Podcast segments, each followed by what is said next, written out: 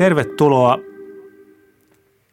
korona-ajan inspiroimaan toisinajattelun hetki podcastimme pariin. Meitä on täällä vakiokasvot Ari Lindeman ja Jani Kiviranta duona Kaakkois-Suomen ammattikorkeakoulun luovien alojen tutkimusyksiköstä podcast isäntinä. Tänään meillä on kunnia vieraana Ritva Kaikkonen elykeskuksesta, kehittämispäällikkö ja tarkastelemme uutta normaalia, luovaa tuhoa ja julkista rahoitusta yritysten koronatukihakemus rumban ja yhteiskunnan isojenkin haasteiden valossa.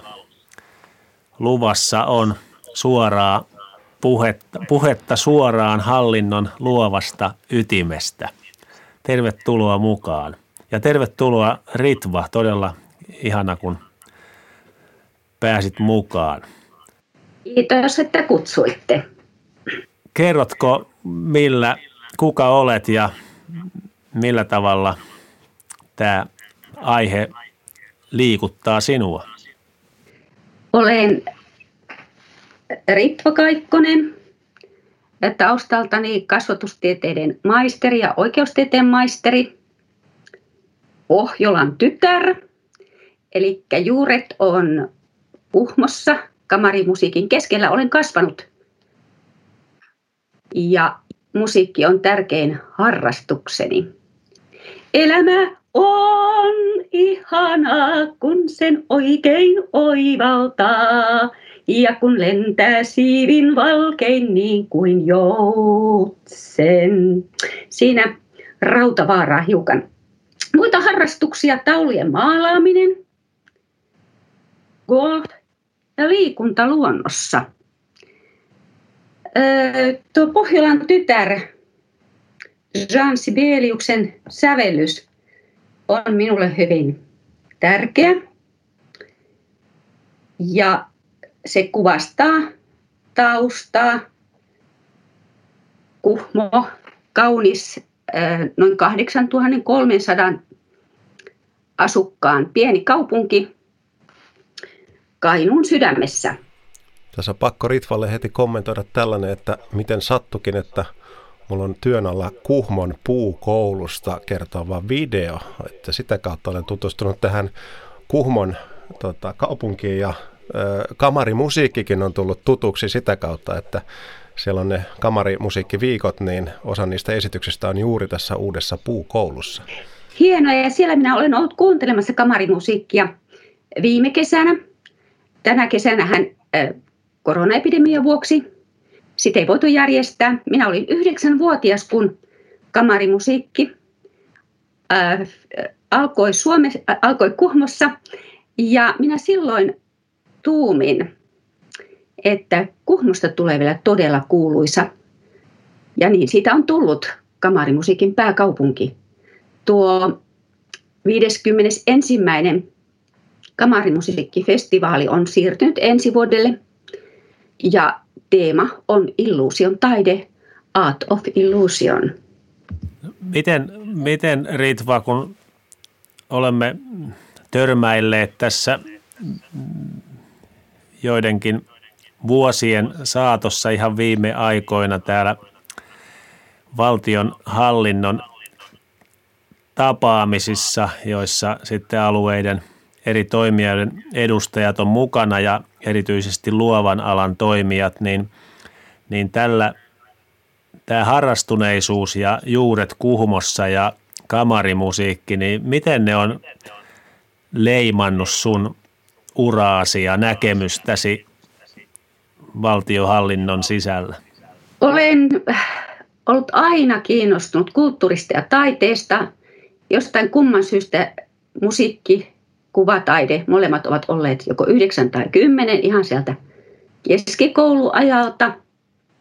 Ja tietenkin kun on saanut kasvaa niin kauniin, luonnonkauniin ympäristön keskellä, ja siellä meillä on ollut perheessäkin semmoinen harrastus, että isäni on harrastanut taulujen, öljyväritaulujen maalaamista ja sitten siitä ovat innostuneet kaikki me kolme tytärtä ja sitten vielä minun kahdella siskolla on lastenlapsia. Eli Renne Markus Eemeli oli kolmevuotias, kun hän teki ensimmäisen taulun, maalasi ensimmäisen taulun ja Krista Irene Aurora oli kaksi ja puolivuotias. Ja sitten siinä välillä olemme käyneet kamarimusiikkia kuuntelemassa ja se tapahtuma on satumainen. Lämpimästi tervetuloa ensi kesän. Toivottavasti korona on sitten jo voitettu ja rokote keksitty. Se on ensinnäkin arvomaailmallisesti minulle hyvin tärkeää, että mä näen sen myös oikeustieteellinen perustuslain näkökulmasta, eli jokaisella on oikeus kulttuuriin.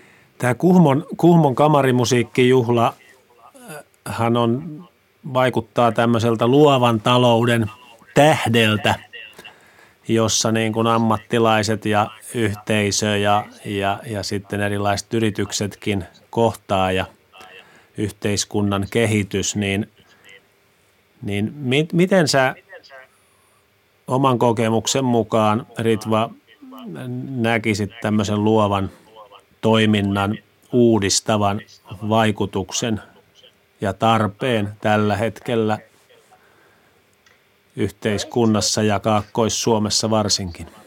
Joo. No ainakin sen verran voi todeta, jos benchmarkkaamme tuota Kuhman kamarimusiikkia, että sehän on taloudellisessa mielessä toinen joulu.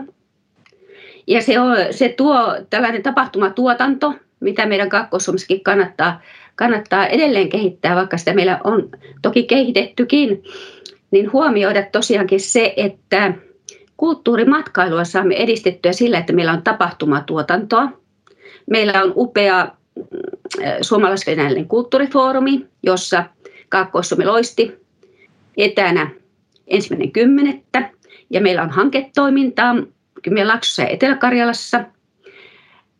Taloudellisessakin mielessä kannattaa panostaa ja mielestäni siihen suuntaan, että Visit Finlandin tuota, kannattaisi huomioida tämmöisiä laajalaisempia verkostoja ihan niin kuin meidän alueidenkin.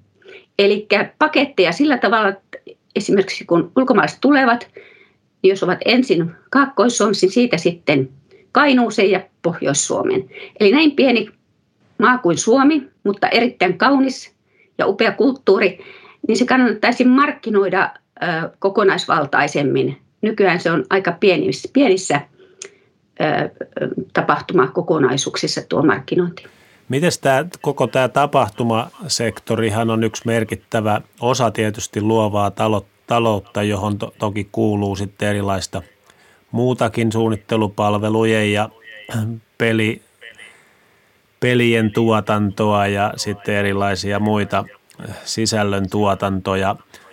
Mutta tota, tässä korona-aikana tämä tapahtumatuotantohan on kärsinyt nyt erityisesti, niin kuin tämä Kuhmon esimerkkikin osoittaa, että on jouduttu siirtämään hamaan tulevaisuuteen, niin, niin miten se on näkynyt nyt yritysten hakemissa koronatuissa tai tässä koko, koko tilanteessa? Ja kun olet seurannut tätä myöskin yritysten koronatukihakemustoimintaa? Korona-avustukset yrityksille ovat mielestäni erittäin tärkeitä ja tervetulleet ja niitä tarvitaan jatkossakin. Elämme hyvin poikkeuksellista aikaa. Enpä olisi itsekään voinut kuvitella, että poikkeusolojen aikaa tuossa elettiin keväällä. Mutta epidemia jatkuu ja sen vuoksi meidän yritykset ö, ovat haasteellisessa tilanteessa. Siellä on kiinteitä kuluja ja, ja kaikkinensa henkilöstöä on jouduttu lomauttamaan. Toki nyt syksyllä tilanne on ollut parempi, eli lomautukset ovat vähentyneet ja se on semmoinen positiivinen asia minun mielestäni sekä Kymenlaakson että Etelä-Karjalan selviytymissuunnitelmat, joita olemme työstäneet, ovat olleet erittäin tärkeitä ja, ja, ja ne ovat tietyn tyyppisiä tiekarttoja. Ja niin kuin Mika Lintilä tällä viikolla totesi tosiaankin, että niitä tarvitaan, mutta avustuksia lisää, niin ihan samaa mieltä olen, että meillä on poikkeava tilanne. Me menemme yhdessä tästä eteenpäin ja me haluamme mahdollisimman vähän kärsimystä ihmisille ja me haluamme olla kaikin tavoin yritysten tukena. Nythän meillä oli tuossa huhtikuusta alkaen niin tilanneanalyysi ja kehittämistoimenpiteitä, ja molemmissahan niissä kehittämistoimenpiteet oli todellakin keskiössä. Ritva, mun tekisi vielä kysyä, että minkälaiset asiat tai muut, joku asia tai muutama asia on sinut niin kuin onko mikään yllättänyt siinä, siinä niin kuin yritysten ää, tilanteessa, mitä, mitä olet nyt päässyt seuraamaan tai joutunut seuraamaan? Suomessa se ei ole yllätys, mutta, mutta se on meidän korkeasta osaamistasosta näyttö. Eli tällaisessa haasteellisessa yritystenkin tilanteessa, niin kuin koko kansakunnan tilanteessa, luovuus ja kehittäminen. Ja sen, sen perustana on vahva osaaminen, monialainen osaaminen. Ja erityisesti painotan monialainen. Ja se on varmasti meillä sellainen valttikortti monellakin, monellakin tavalla, että tästä sel, selviämme. Ja sitten ö, val, valtion tuki ja, ja asiantuntijoiden käyttö ja tietenkin Suomen yrittäjät – Eli yhdessä. Ei niin, että jätetään yrityksiä yksin tai, tai yksityisiä luonnollisia henkilöitä yksin, vaan yhdessä. Ja kyllä minusta se näkyy tämä suomalainen ilmapiiri myös siinä, että, että vaikeuksissa tuemme toisiamme. Ja myös sitten käytännössä sellainen palveleva ohjaus ja palveleva johtajuus miten voimme olla avuksi, miten minä voin olla avuksi. Eli oikea, oikea asenne, että me kaikki olemme samassa veneessä. On, onko siellä, on, onko näissä yhteyksissä, mitä on ollut nyt koronatukiavustus Rumban yhteydessä, vaikka nyt ely ja, ja yritysten välillä, niin äh, onko jo, minkälaista palautetta yritykset ovat antaneet? Siitä on ihan kirjallinen kokonaisuus Kaakkois-Suomen ely uutiskirjeessä ensimmäinen yhdeksättä. Ja meillähän on tuo palaute hyvä. Keskiarvo on Eli kokonaistyytyväisyys palveluun oli yhteensä 4,0 akselilla asteikolla 1-5. Tyytyväisimpiä asiakkaat ovat olleet sähköisen asioinnin sujuvuuteen. Eniten haasteita koettiin hakulomakkeen selkeydessä sekä yleisesti rahoitukseen ja sen hakemiseen liittyvän tiedon löytymisessä. Rahoitushakemuksen käsittelyn nopeus sai hyvän palautteen ja palvelun asiantuntemus. Ja meillähän oli myös tuo puhelinpalvelu tukemassa. Mutta tuo kokonaisuus on todella, todella hyvä, eli 4,0. Eli tästä on ihan tällaista yritysten kyselyyn ja sen kokonaisuuteen liittyvä kokonaisuus tässä ensimmäinen 9. Kakkosumen ely uutiskirjeessä. Ja sitten noista määristä vielä voisi tästä todeta, että että meillähän haettiin melko hyvin, hyvin tuota, melko hyvin näitä rahoituksia ja se on sellainen positiivinen asia, eli on hyödynnetty se, mitä hyödynnettävissä on ollut. Eli tässähän myös meillä niin verkostot ovat toimineet. Elinkeinoyhtiöt, oppilaitokset, ely Business Finland ja Elyn ja Business Finlandin välillä oli se työkokonaisuus jaettu siten, että jos oli maksimissaan viisi henkilöä yrityksessä, niin se asiakkuus kuului ely puolelle ja jos oli enemmän, se kuului Business Finlandin puolelle. Tästä kun lähtään eteenpäin vähän korona, koronan kanssa kinkuttaen ja sitten toivon mukaan rokotteen kanssa tota, reippaasti eteenpäin juosten, niin, niin minkälaisia mahdollisuuksia, mitä sanoisit niille yrittäjille ja yrityksille, jotka, jotka tarvitsis semmoista kehittämiseen lisätukea, niin mitkä on julkisen rahoittajan eväät tällä hetkellä ja tulevaisuudessa, siis sekä, sekä nämä tällaiset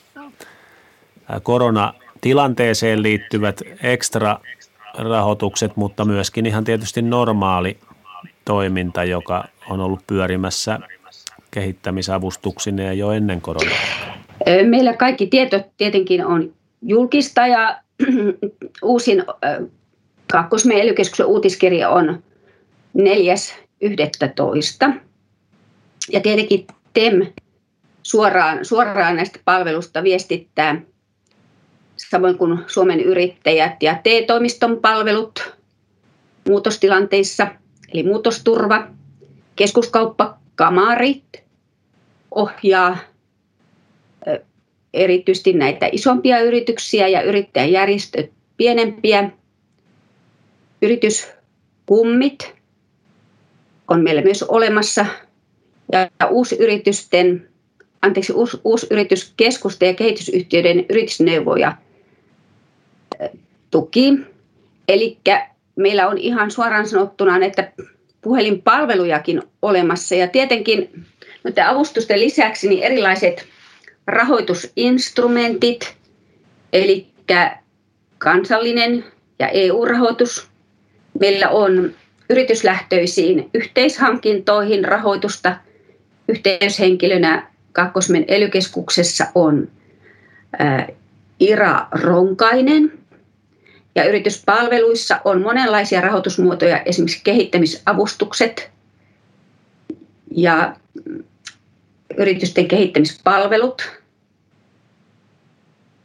Sitten kyllä minusta tärkeää on myös tuo EU-rahoitus, eli tällä hetkellä on tosiaankin 3.11. alkanut uusin, uusin haku. Eli kyllä minun mielestä näitä rahoituslähteitä on, ja sitä paitsi luovillekin aloille on opetus- ja kulttuuriministeriö laittanut taas uutta avustusrahaa. Eli oikeastaan jos ajattelee, että mikä voisi olla sellainen kehittämisen kohde, niin jos ajatellaan yhden lukun periaatetta, niin että samalta sivulta löytyisi nämä kaikki eri linkit. Eli, eli, eli se voisi olla sellainen, että, joka niin kuin helpottaisi meidän asiakkaita, mutta toisaalta sitten kuka tahansa meille soittaakin, niin kaikkia kohdellaan mahdollisimman, kohdellaan ja palvellaan mahdollisimman hyvin ja tasapuolisesti. Toi, tästä, tästä, mitä kerrot Ritva, niin piirtyy tosiaan kuva siitä, että, että monelta taholta ja, ja varsinkin nyt korona-aikana niin aika paljonkin on erilaisia ä, tukia ja rahoitusta saatavilla. Meillä kun nyt istuu keskustelussa tarkkaavaisesti korvahöröllä ä, Jani, joka itsekin on luovan alan yrittäjä, niin Jani, pystyisit sä kommentoimaan vähän siitä yrittäjän näkökulmasta, että, että täällä on nyt monenlaista resurssia tarjolla, mutta mikä, mikä nyt, mistä kiikastaa tai mikä olisi se niin kuin, ää, viisasten kivi, joilla, jolla sitten yhä useammat alue, alueemme, esimerkiksi Kaakkois-Suomen alueen yritykset pystyisivät tarttumaan niihin resursseihin, joita, joita, joilla he vois mennä niin kuin kasvaa kovemmin tai pysyä hengissä hyvin?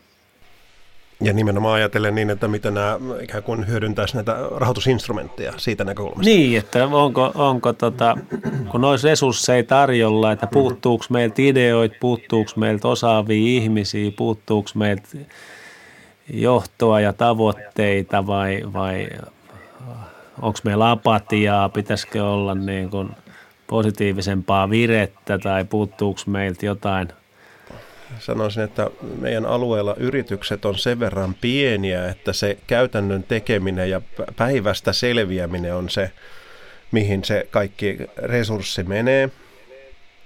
Ja sitten jos ajatellaan, että meillä on sitten näitä isompia plus 20 henkeä, plus 50 henkeä työllistäviä, niitä on tosi vähän alueella, missä sitten voisi löytyä vähän resursseja ja miettiä, että mitä esimerkiksi kehitystukea tai muuta voita, voitaisiin saada, niin mä sanon, että näissä pienissä se tarvitsisi olla sitten tosi matalalla kynnyksellä se, että miten sitä rahaa voisi hakea tai tukea. Ja sitten tarvitaan siihen sitä neuvontaa ja semmoisia vähän niin kuin case-esimerkkejä, että herää se, että, niin, että tähänkin voisi saada jotain kehitysrahoitusta.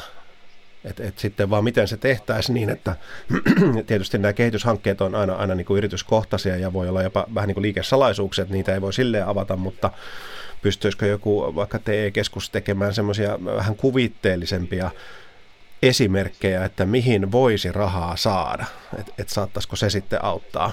Ja sitten tosiaan se matalan kynnyksen niin kuin tarjoaminen siihen, että kysy lisätietoja ja neuvottele, että mulla on tällainen ajatus, miten mä haluaisin kehittää liiketoimintaa, että olisiko tähän jotain rahoitusta tarjolla, niin ehkä siinä olisi niitä lääkkeitä. Onko tämä Ritva Janin, Janin kommentti, niin tuntuuko se tutulta niissä keskusteluissa, mitä, mitä itse tai kollegasi ovat käyneet niin kuin yritysten kanssa? Tässä tulee mieleen lähiaikoina käyty verkostokeskustelu ja, ja se oli samansuuntainen ja mä kyllä komppaan täysin. Siinä todettiin, että pitäisi olla semmoisia yritysten niin palvelujen kehittämiseen liittyviä pienempiä summia, jotka olisi todella helppo, helposti saatavissa. No, kehittämispalveluthan on, että siitä osa sitä kustannuksesta tulee tietenkin yrittäjälle ja nekin prosenttiosuudet ovat vaihdelleet nyt tämän haasteellisen koronaepidemiatilanteen myötä. Mutta olen samaa mieltä, että se pitäisi olla todella matala kynnys, oikeastaan ei minkäänlaista kynnystä. Ja sitten kytkeä se vielä tuohon ekosysteemimallien kehittämiseen. Tuo palautuu mieleen XAMKin tilaisuus, jossa oli Kouvolan kaupungin edustus, Elystä oli väkeä, XAMKin järjestämätilaisuus siis oli, ja sitten yrittäjien näkökulmaa, niin siinä oli myös Hämeenlinnan kaupungin esitys, jossa oli esimerkkiä siitä, että yrittäjille mahdollistettiin muutaman tuhannen euron avustus, jota oli helppo hakea palvelujen ostamiseen. Ja, ja sitten toinen asia, kun mainitsit nämä keissit, niin ehdottomasti niitä kannattaa viljellä yhä enemmän. Eli, eli esimerkiksi minkä tyyppisiin tilanteisiin. Sinänsähän meillä on esimerkiksi luovia yritysten hakuihin liittyen, jossa itsekin olen ollut, ja TF-koordinaattorit Asko Jaakkola Kymenlaakson puolella ja Juha Linden Etelä-Karjalan puolella, niin niitähän on koko ajan kehitetty. Ja siinä on tietty valtakunnallinen osuus ja sen jälkeen on ollut alueen tilaisuus, Kouvolassa ja Lappeenrannassa ja välillä sitten nyt viimeisin on ollut tosiaankin etänä Teamsin välityksellä.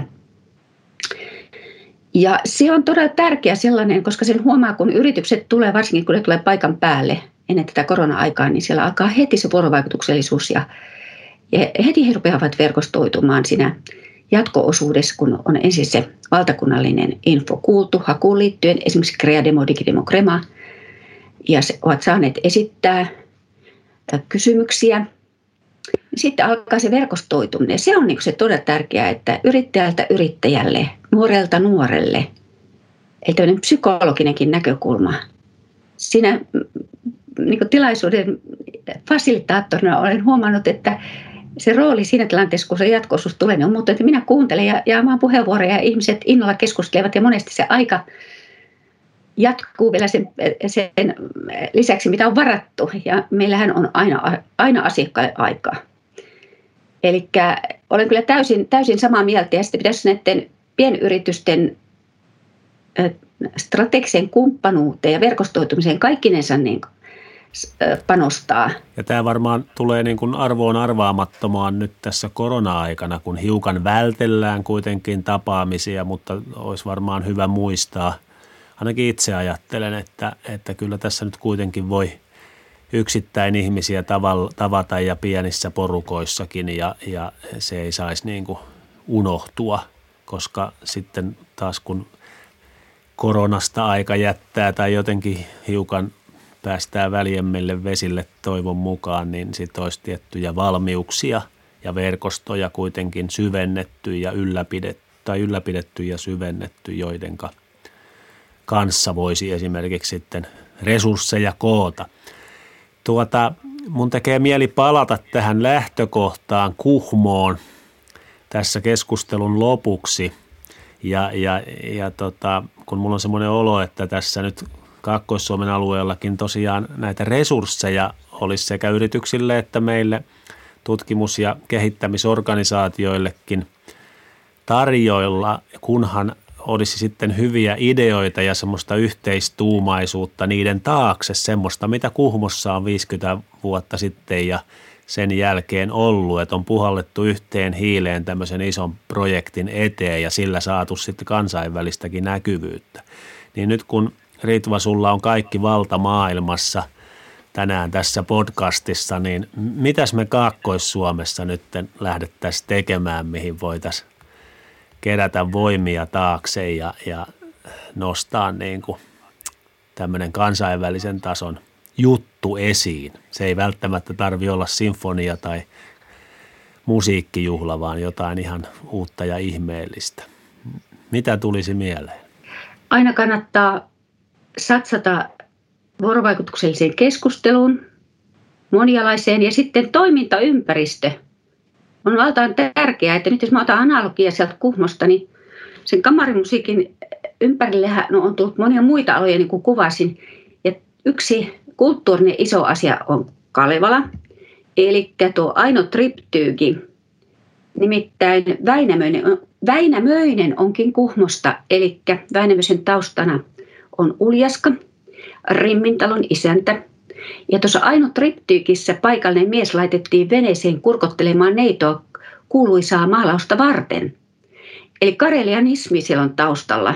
Eli Akseli Kallen Kallela aikanaan, kun me naimisiin, niin hän lähti, lähti sitten Itä-Suomeen ja sillä on ollut valtavan suuri vaikutus. Eli ihan samalla tavalla kuin Kainuussa on, on myös luonto, erittäin tärkeä wild taiga, niin sitä pitäisi kaakossa tuoda esille. Netistä löytyy valtava sivusto tästä wild taigasta. Siellä on myös tämä surullinen asia, eli talvisota. Sinänsä surullinen, mutta sitä on sitten tietysti kaupallisessa mielessä pystytty käyttämään, eli ihmiset ovat kiinnostuneita historiasta ja sinänsä se on tärkeää, olipa se historia osa-alue mikä tahansa. Ja sellainen onnellinen elämä, hyvä elämä tavoitteena. Onnea ei osteta, onni tulee eläin. Se tulee yhteisöllisyydestä. Ja kun toinen toisiamme autamme, palvelemme, ohjaamme tasa-arvoisesti, silloin puhun neljännen sukupolven mentoroinnista kastustieteen näkökulmasta, tasa-arvoisesti ihan oikeasti toisiamme palvellen ja kuunnellen – siitä syntyy valtavasti hyvää.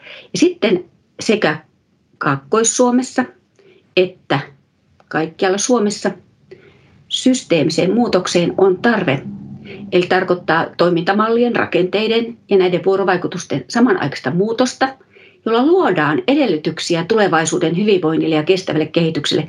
Silloin me huomioimme esimerkiksi väestörakenteen muutoksen.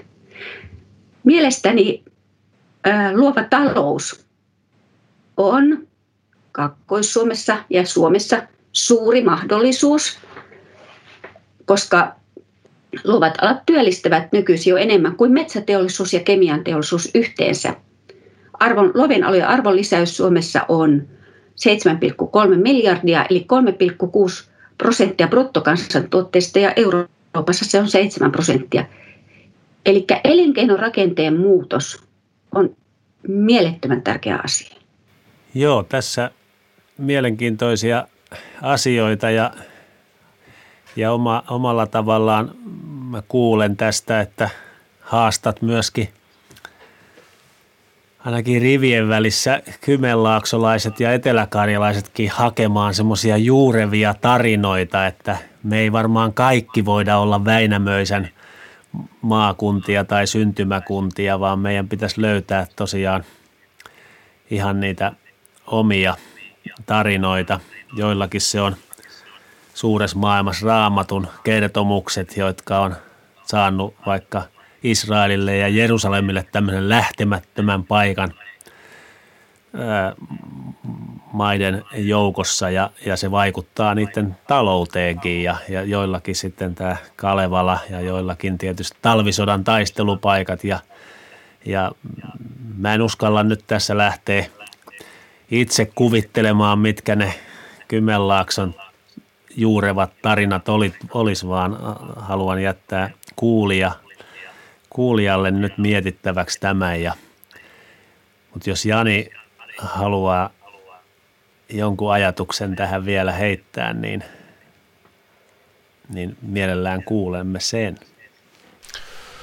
Kyllä noissa tarinoissa voimaa pi- äh, piilee ja, ja tavallaan sen yhteisen tarinan löytäminen, niin se on aika voimakas semmoinen, että kun se tahtotila löytyy, että tuohon suuntaan me halutaan ja tähän tarinaan me uskotaan, niin siitä se kuhmokin on ponnistanut. Kyllä, eli juuret ja tarinat, historia, valtavan tärkeitä. Ja sitten mihin viittasit, arvomaailma.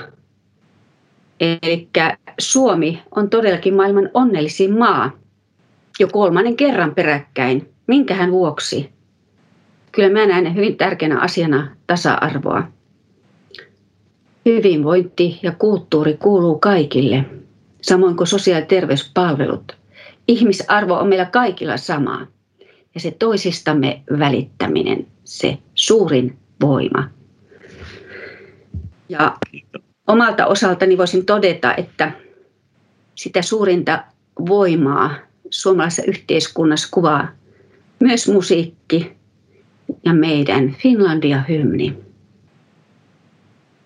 jota jälleen kerran saamme etänä kuunnella itsenäisyyspäivänä. Eli se on valtavan tärkeä asia, että elämme itsenäisessä Suomessa. Se on suuri etuoikeus kaikille meille. Kiitos Ritva. Juuret ja tarina ja, ja tarina on siitä hyvä, että sillä on myöskin tulevaisuus ja näihin tarinan aineksiin on hyvä jatkaa tätä ja uskon, että keskustelumme sinun kanssasi Ritva jatkuu ja, ja toivomme luovalle areenalle mukaan paljon lisää tarinan kertojia.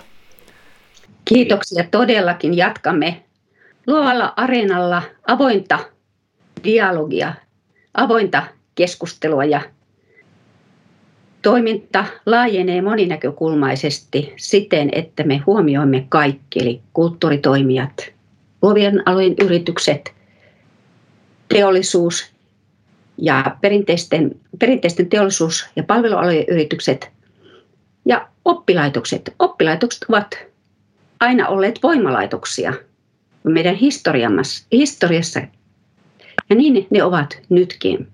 Menestystä kaikille meidän oppilaitoksille myös. Kiitos. Kiitos. Kiitos.